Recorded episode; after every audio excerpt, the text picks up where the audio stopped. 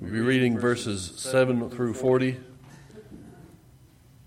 or excuse me, 17 through 40. If you remember the context, the sons of Sceva, Sceva, self proclaimed high priest of Israel, were in Ephesus. His seven sons were trying to cast out demons in the name of Paul who preached Jesus and were very embarrassed by a demon possessed man who recognized Paul and recognized Christ but had no idea who these people were.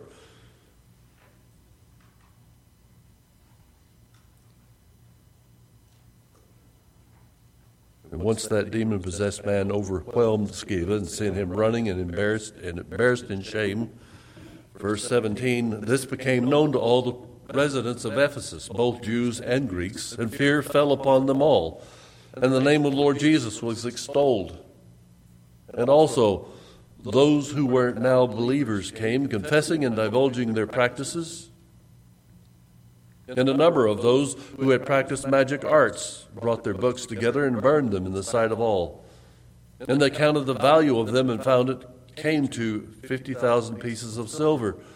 So the word of the Lord continued to increase and prevail mightily. After these events, Paul resolved in the Spirit to pass through Macedonia and Achaia and go to Jerusalem, saying, After I have been there, I must go see Rome. And having sent into Macedonia two of his helpers, Timothy and Erastus, he himself stayed in Asia for a while. About that time there arose no little disturbance concerning the way. For a man named Demetrius, a silversmith, who made silver shrines of Artemis, brought no little business to the craftsmen. These he gathered together with the workmen in the similar trades and said, Men, you know that from this business we have our wealth. And you see and hear that not only in Ephesus, but also in Asia, and this Paul has persuaded and turned away a great many people, saying that gods made with hands are not gods.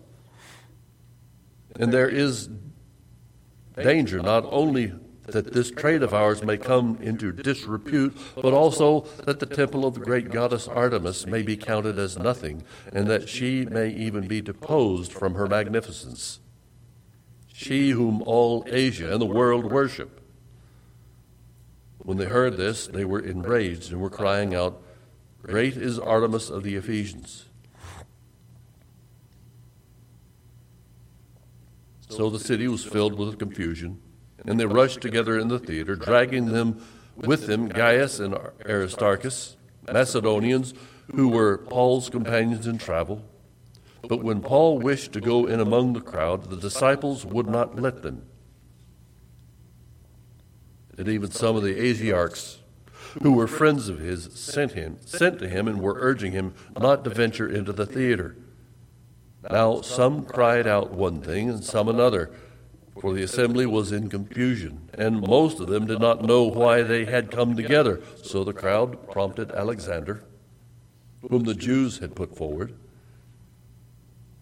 and Alexander, motioning with his hand, wanted to make a defense to the crowd, but with, when they recognized that he was a Jew, for about two hours they all cried out with one voice, Great is Artemis of the Ephesians. And when the town clerk had quieted the crowd, he said, Men of Ephesus, who is there who does not know that the city of Ephesus is the temple keeper of the great Artemis, and of the sacred stone that fell from the sky. Seeing that these things cannot be denied, you ought to be quiet and do nothing rash. For you have brought these men here who are neither sacrilegious nor blasphemers of our goddess. If therefore Demetrius and the craftsmen with him have a complaint against anyone, the courts are open, and there are proconsuls. Let them bring charges against one another. But if you seek any further, anything further, it shall be settled in regular assembly. For we really are in danger of being charged with rioting today, since there is no cause that we can give to justify this commotion.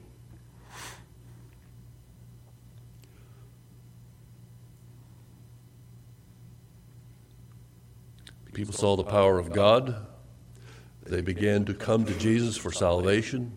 They began to burn the books of magic, of incantations, of superstition. They burned all of that. They burned their idols. A seller of these things thought his business was in jeopardy. They, he had to do something to stop it, so he caused a riot. Finally, someone stepped in and appealed to law of the land. And be able to, was able, after several hours, to settle the crowd. Let us pray before we go any further.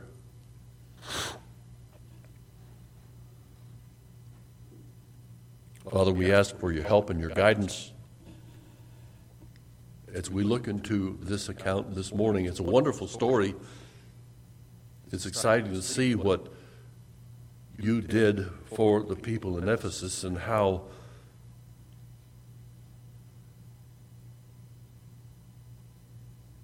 how your power overwhelmed spiritual forces and brought many people to repentance. But we also want to deal with the response of those who refuse to believe. We need your wisdom and we need your guidance. So we ask this morning that you help us as we walk through this text together. May this time, this morning, be fruitful. In the name of our Lord Jesus, we pray. Amen. According to the Holocaust Encyclopedia, and some of you who have lived long enough may have some knowledge of this as well. Beginning on May 10, 1933, Nazi dominated student groups in Germany carried out public burnings of books they claimed were un German. The book burnings took place in 34 university towns and cities. Works of prominent Jewish, liberal, and leftist writers were up in the bonfires, ended up in the bonfires. The book burnings stood as a powerful symbol of Nazi intolerance and censorship.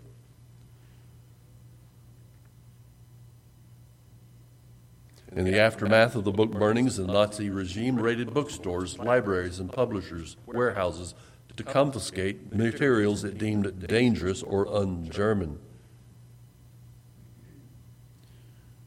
Many people said then that that was just uncivilized and unacceptable and even barbarian.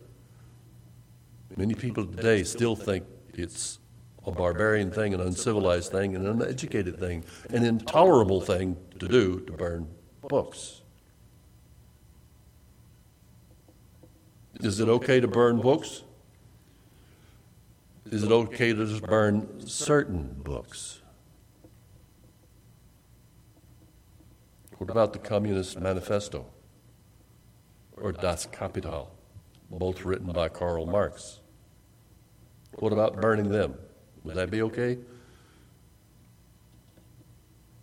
What about Charles Darwin's Origins of the Species?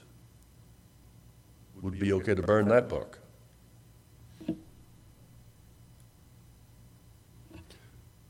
Second item. I'm just trying to provoke some thought here because what we've seen in our text is a book burning. Again, some of you who are my age, a little older, might remember this event in history. In 1966, radio station in Tyler, Longview, Texas, had an interview. Maureen Cleave interviewed the late John Lennon of the Beatles. John Lennon is quoted to have said, Christianity will glow, it will vanish and shrink I didn't argue about that. I know I'm right and I will be proved right. We're more popular than Jesus now. I don't know which will go first, rock and roll or Christianity. Jesus was all right, but his disciples were thick and ordinary. It's them twisting it all that ruins it for me.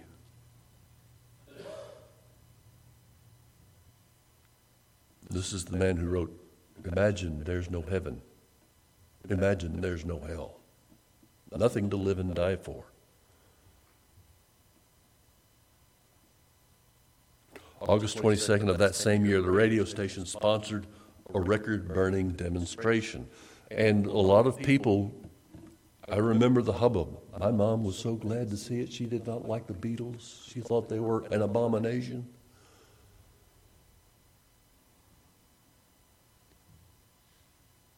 People all over the nation were throwing, throwing them away or burning them.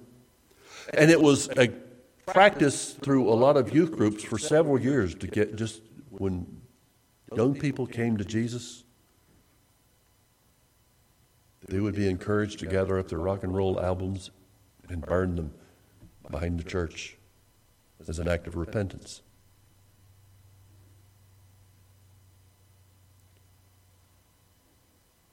Is it ever an okay idea or practice to remove books or destroy ideas? I think so, I need, you need to think about this, brothers and sisters. For Christians, I think the concept is there for us to follow. The concept, the idea. Because we are not to have idols in our lives, we're not to have idols in our hearts. We need to set aside all of that for the glory and for the sake of the Lord Jesus who redeemed you. Deuteronomy 12, 1 through 3. These are the statutes and rules that you shall be careful to do in the land that the Lord your God is bringing you. All the days that you live on the earth, you shall surely destroy all the places where the nations whom you shall dispossess serve their gods, on the high mountains and on the hills and under the green, every green tree you shall tear down their altars and dash, their, dash in pieces their pillars and burn their asherim with fire, and you shall chop down the carved images and their idols, their gods, and destroy their name out of that place. That was Old Testament instruction. I'm taking into you into a promised land. There are idols there. You are to destroy the idols. You are to get rid of them. You are to purge the land of paganism. That's God's instruction to Israel.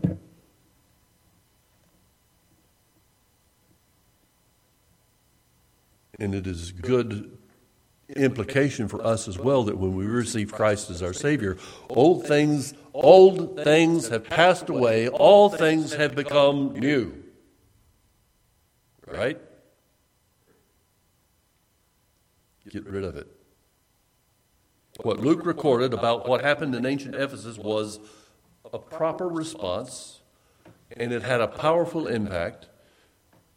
And we also see a pushback from the enemy.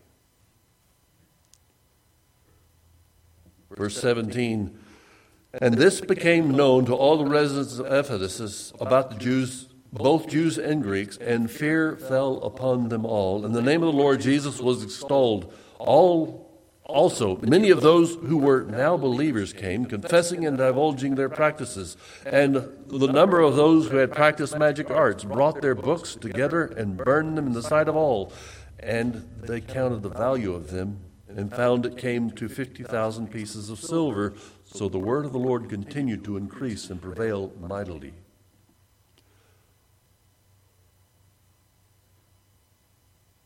I propose to you that this was a proper response to the salvation that they had received in Christ Jesus.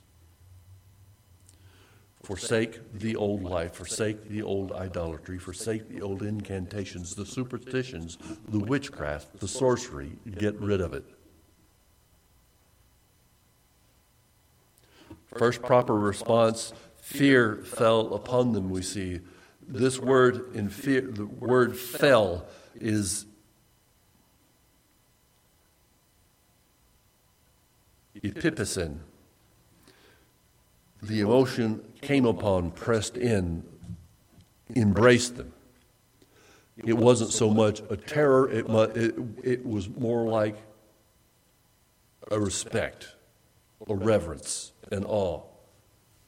They saw the power of God. They knew that power was real. And they could not ignore it nor neglect it. That's the first proper response. I remember growing up as a child, I grew up in that generation that got spanked. Sometimes it was a switch.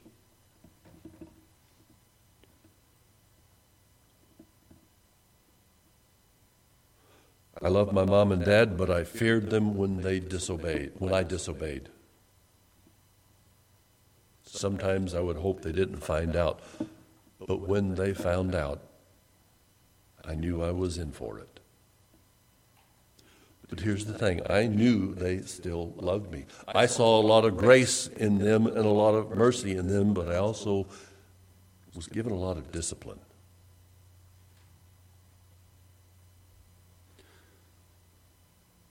First proper response was fear fell upon those people. They reverenced the Lord, they respected Him.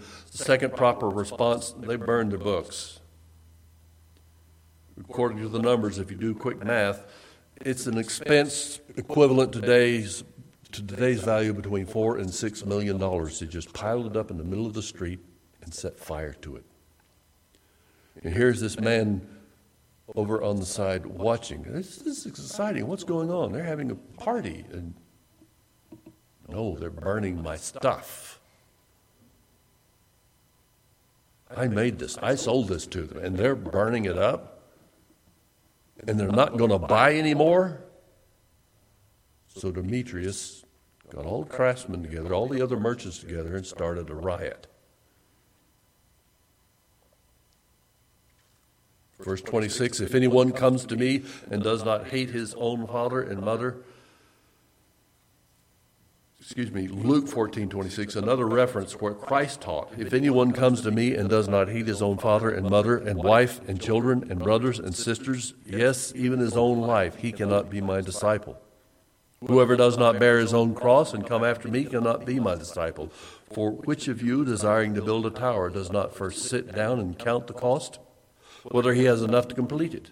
Otherwise, when he has laid a foundation and is not able to finish, all who see it begin to mock him, saying, This man began to build and was not able, to finish.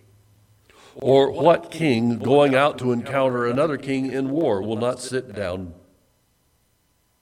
first and deliberate whether he is able with 10,000 to meet him who comes against him with 20,000? And if not, while the other is yet a great far off, he sends a delegation to ask terms for peace. So therefore, any one of you who does not renounce all that he has cannot be my disciple.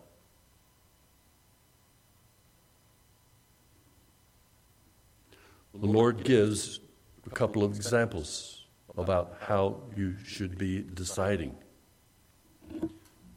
says, I shall come first before in all of your relationships. And he uses an example of constructing something. Whoever wants to build a tower has to measure the cost and the expense and the trouble to decide whether he can complete it. Does he have enough money? Does he have enough materials? Does he have enough labor? And then he concludes this passage with an illustration of war. How can one king plan a battle against another king when he's outnumbered two to one? He better be planning to sue for peace before the first shot is fired. We are coming up against the king of the universe. And he is at, is at war with the enemy in this world. He is at war with sin itself. And we are not capable of overthrowing the Lord. And he offers us peace through his Son, Jesus Christ. Many of you have received it, many of you have accepted it. Wonderful. It's time to stop fraternizing with the enemy. Get rid of the old stuff, get rid of the old ways. Get rid of the old habits. That is your proper response. When we read our text in Luke, excuse me, in the book of Acts, that we see that there was a powerful impact. Paul thought that the church at Ephesus had become so well established, he had seen much fruit, very many conversions there. He thought he could leave it in the hands of some elders and go on.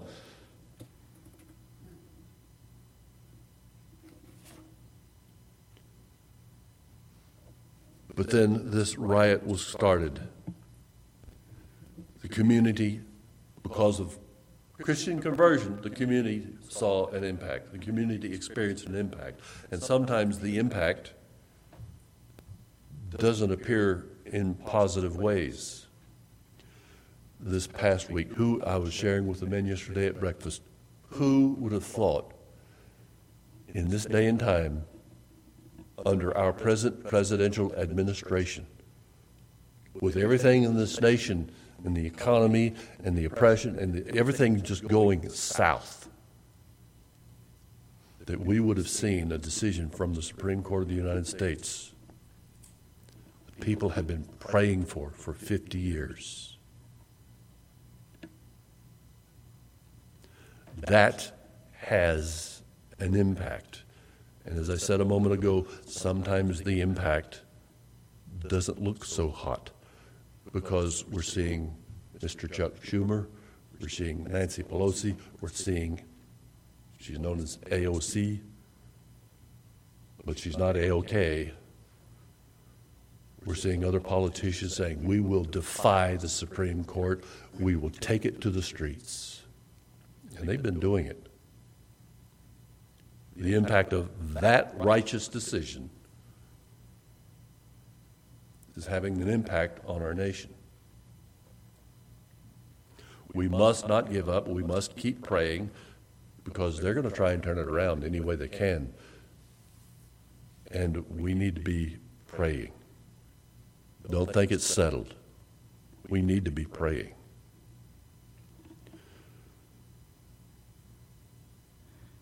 In the book of Acts in the city of Ephesus, long ago, the conversion of Christians, they're forsaking their idols, they're forsaking their incantations, their magical books, their mysterious arts, had an impact upon the community. And they didn't like it. They started a riot and started calling, Great is Artemis of the Ephesians. Artemis was the Greek goddess of the hunt. Diana was the Roman goddess of the hunt. If you've ever studied any ancient Greeks, any ancient idolatry, or any ancient idol worship, they weren't perfectly equivalent. I mean, you could clearly tell the difference between a statue of the Roman Diana and a statue of the Greek Artemis. The Roman Diana looks a little more like a lady dressed to go hunting. Artemis, the Greek goddess, looks really, really weird. Almost perverse in a strange kind of way. They've found many of her idols buried in archaeological digs. They've been able to examine them. She's got a necklace with a zodiac inscribed on it. And all along her gown, there are incantations calling spiritual forces to come help. This was clearly an idol to worship demonic forces. And there's been a lot of debate about what's, I'm just going to call it a chest plate. There's a lot of lumpy things all over it. It does not look nice. It does not look good. Some say it's how many breasts she had. Some say it's just a bunch of gourds. Some say it's something else. They don't know what it meant or what it was intended to be. But the idol made with hands they called Artemis was just weird. But they had also constructed a temple to her. And from the fifth century before Christ to the fourth century after Christ, the temple had been sacked and destroyed several times, and this time in Ephesus, this one was their second rebuild. This temple is one of the seven wonders of the seven wonders of the world, of the ancient world. 200 feet wide, 400 feet long. This is bigger than a football field.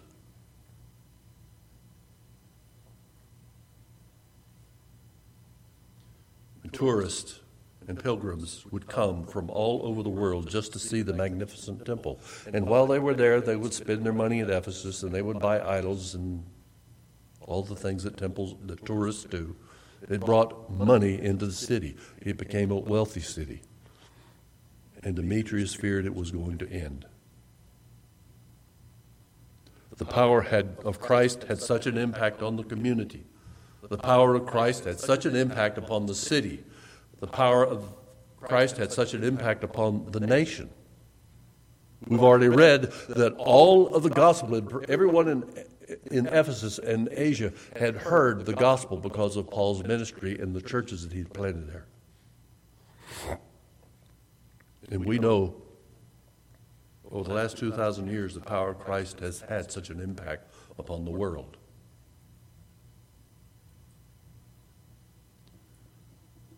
We think about what kind of impact it is, we,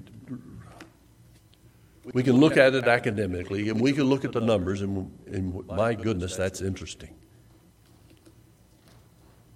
Let me try and illustrate something, just by illustration, what kind of an impact that might have been to their economy.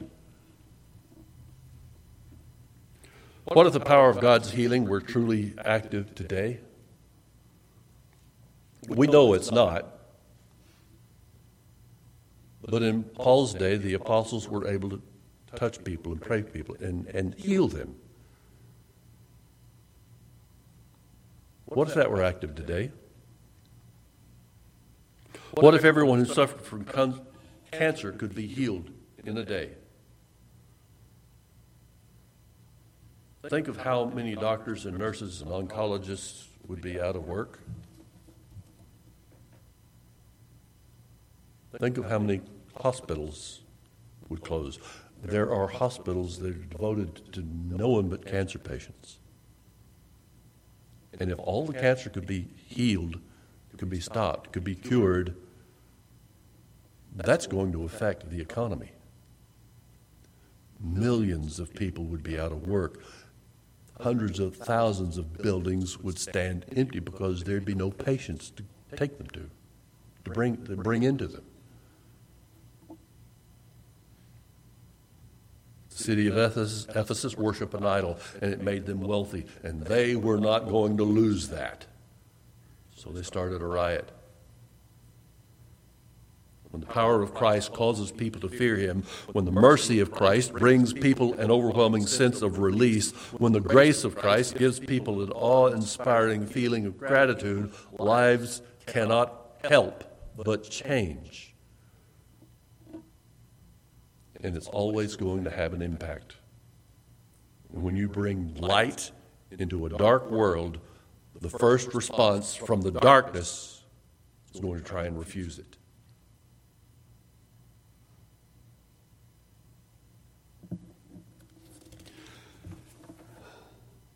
Edwin Orr wrote a book about revival history in America. Let me just read. This is about the 1858 revival that began in New York, I believe.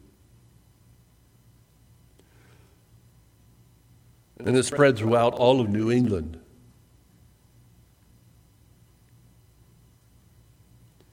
This is the impact it had. Several towns had been purged of, he writes here, grog shops, liquor stores. They closed down and hotels and saloons where liquors had been too freely purchased had been changed into places of prayer, with drunkards reclaimed in large numbers. In Newburyport and in other places, crime had been greatly diminished. Imagine a police station with empty jails. You'd think you were in Mayberry. A voluntary society of Sons of Temperance enrolled thousands of recruits in New England. In Virginia, they staged great celebration in Richmond with multitudes taking the pledge. People stopped getting drunk. People stopped drinking. They stopped buying liquor.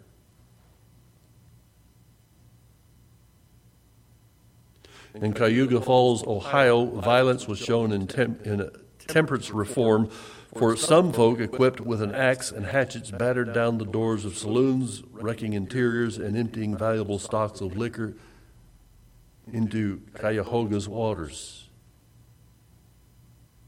Generally, agitation was much more gentle, but in conference after conference, religious, religious denominations protested against intoxicating liquors or the sale of that to minors.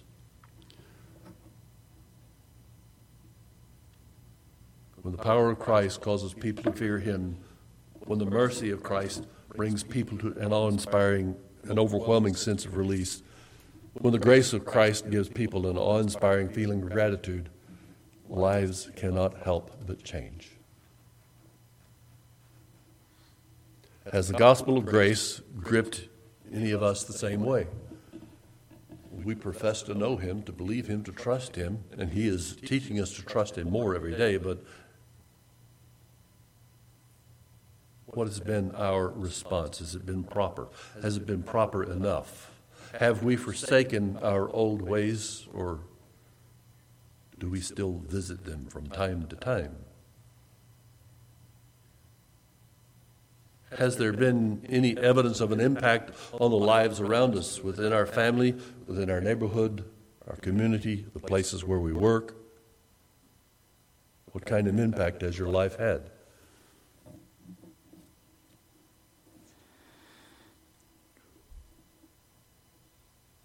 Has there been any pushback from the enemy? One sure thing, excuse me, one sure thing that we can be certain of is we are on the right path with our Lord Jesus is that the enemy is attacking us. If he is leaving us alone, then perhaps our response has not been strong enough.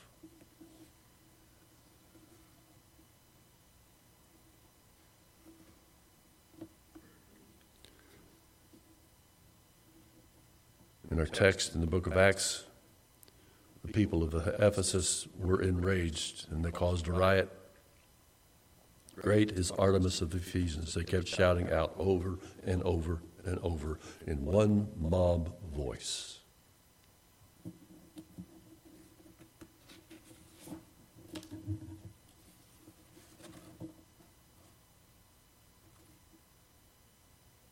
there will always be resistance from the enemy. As I've already mentioned about the recent decision from the Supreme Court, we're seeing resistance from the enemy. And it's not political, this is spiritual warfare. Following that decision, we've seen riots already, we've seen threats, and we've seen promises, and we've seen more riots and we'll see promises of more riots.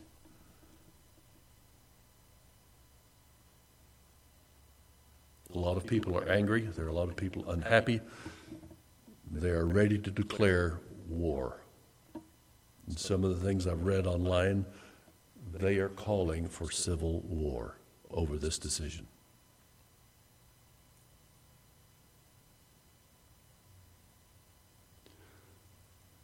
But our Lord has said, You shall surely destroy all the places where the nations whom you shall dis- dispossess serve their gods, and on the high mountains, and on the hills, and under every green tree.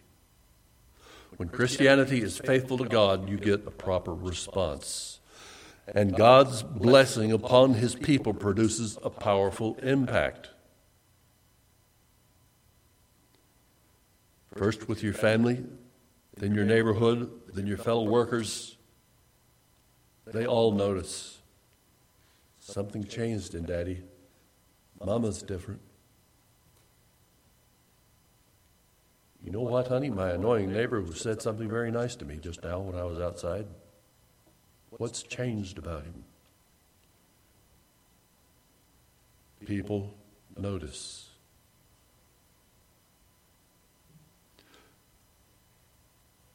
And even when a church experiences revival, communities notice.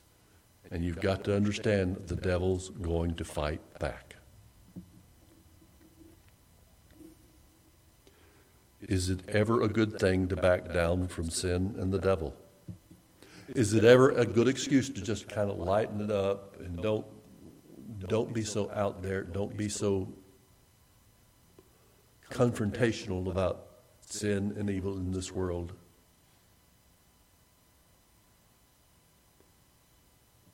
It appears that this is the very thing that the church in America, in many parts of the world, it appears that this very thing, this is the very thing the church has been doing for many years. During the Enlightenment, I'm sure those educated men, those knowledgeable men, those teachers did not intend to build any idols but man's reason and the growth of uh, scientific understanding tend to do that. They may not have been golden idols or silver idols or wooden idols, but they became idols of the heart and mind, idols for life. Man's reason in modern science began to place, replace faith in Christ and faith in the Word. Charles Darwin came out with the origin of the species. And then the churches and the seminaries began thinking that maybe the Bible can't teach us everything we need to know. Maybe the Bible has even made mistakes. It's so old, there could be many changes. Maybe science has some answers too. Do you know how bad it's become? That's been three and four hundred years ago. Do you know how bad it's become since then? Progressively, little by little, each generation has got worse. And today, well, maybe God didn't really make man in his own image. Maybe we all just evolved. So we really can't say who or what we are anymore. Churches and denominations are adorning are ordaining not just homosexuals, but those who have transgendered and those who are transgendering. Because, after all, it's good to be all inclusive. Great is Artemis of the Ephesians.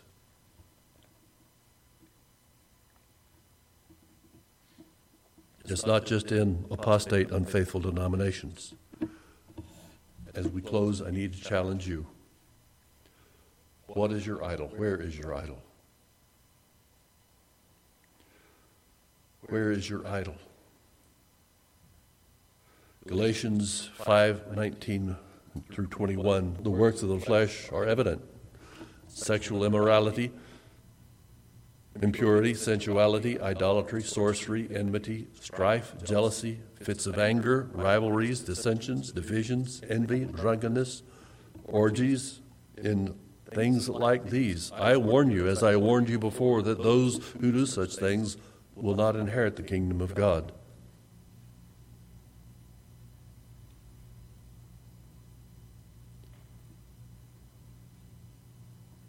Is your idol money? Are you greedy? First Timothy 6, 9, and 10, the Bible says, Those who desire to be rich fall into temptation, into a snare, into many senseless and harmless desires that plunge people into ruin and destruction. For the love of money, the love of money is the root of all evil. It is through this craving that some have wandered away from the faith and pierced themselves with many pangs. That word that Paul used for love of money is just one word, literally means avarice or greed. You have greed for money, it's a trap, it's an idol. Forsake it, put it away, burn it down. You love to gossip? James 3 7. Every kind of beast and bird or of reptile and sea creature can be tamed and has been tamed by mankind, but no human being can tame the tongue. It is a restless evil full of deadly poison. This is a serious warning about what we do with the words we say. With it, we bless our Lord and Father, and with it, we curse people who are made in the likeness of God. From the same come blessing and cursing. My brothers, these things ought not to be. Where is your idol? On Sunday morning, you praise, Holy, holy, holy Lord God Almighty. And on Monday morning, you're singing, Great is Artemis of the Ephesians, because you've reverted.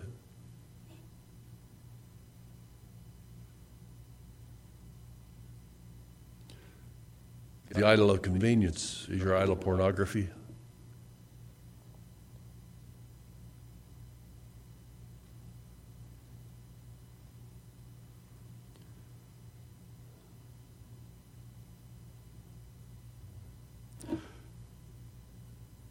Is your heart and mind struggling with lust? It's something you need to destroy, you need to get rid of, you need to put aside. You need to seek God and follow Him. 1 John 4 2. By this you know the Spirit of God. Every spirit that confesses that Jesus Christ has come in the flesh is from God. And every spirit that does not confess Jesus is not from God. Because this is the spirit of the Antichrist, which you heard was coming and now is in the world already. That's why we need to recognize this as spiritual warfare. But the following verse, 1 John 4 2, little children, you are from God and have overcome them. For he who is in you is greater than he that is in the world. Do you believe that? He that is in you is greater than he that is in the world. Stop kneeling to the one who is in the world. Stop kneeling to the Antichrist. Burn down his idols. Do not even tolerate his high places. And bend your knee to the Lord Jesus Christ and praise him with your life.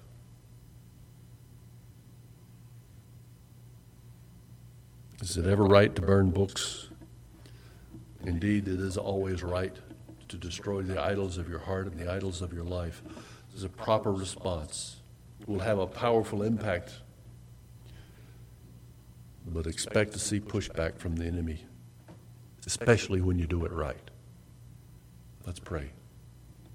Lord Jesus, we thank you for this word and for your time that you have to give us in your word and its teaching and its truth. We ask, Father, that you might help us to believe and trust you this coming week, challenge our hearts and our lives as we prepare for the table next Sunday. Use us always for your glory. In Jesus' name, amen.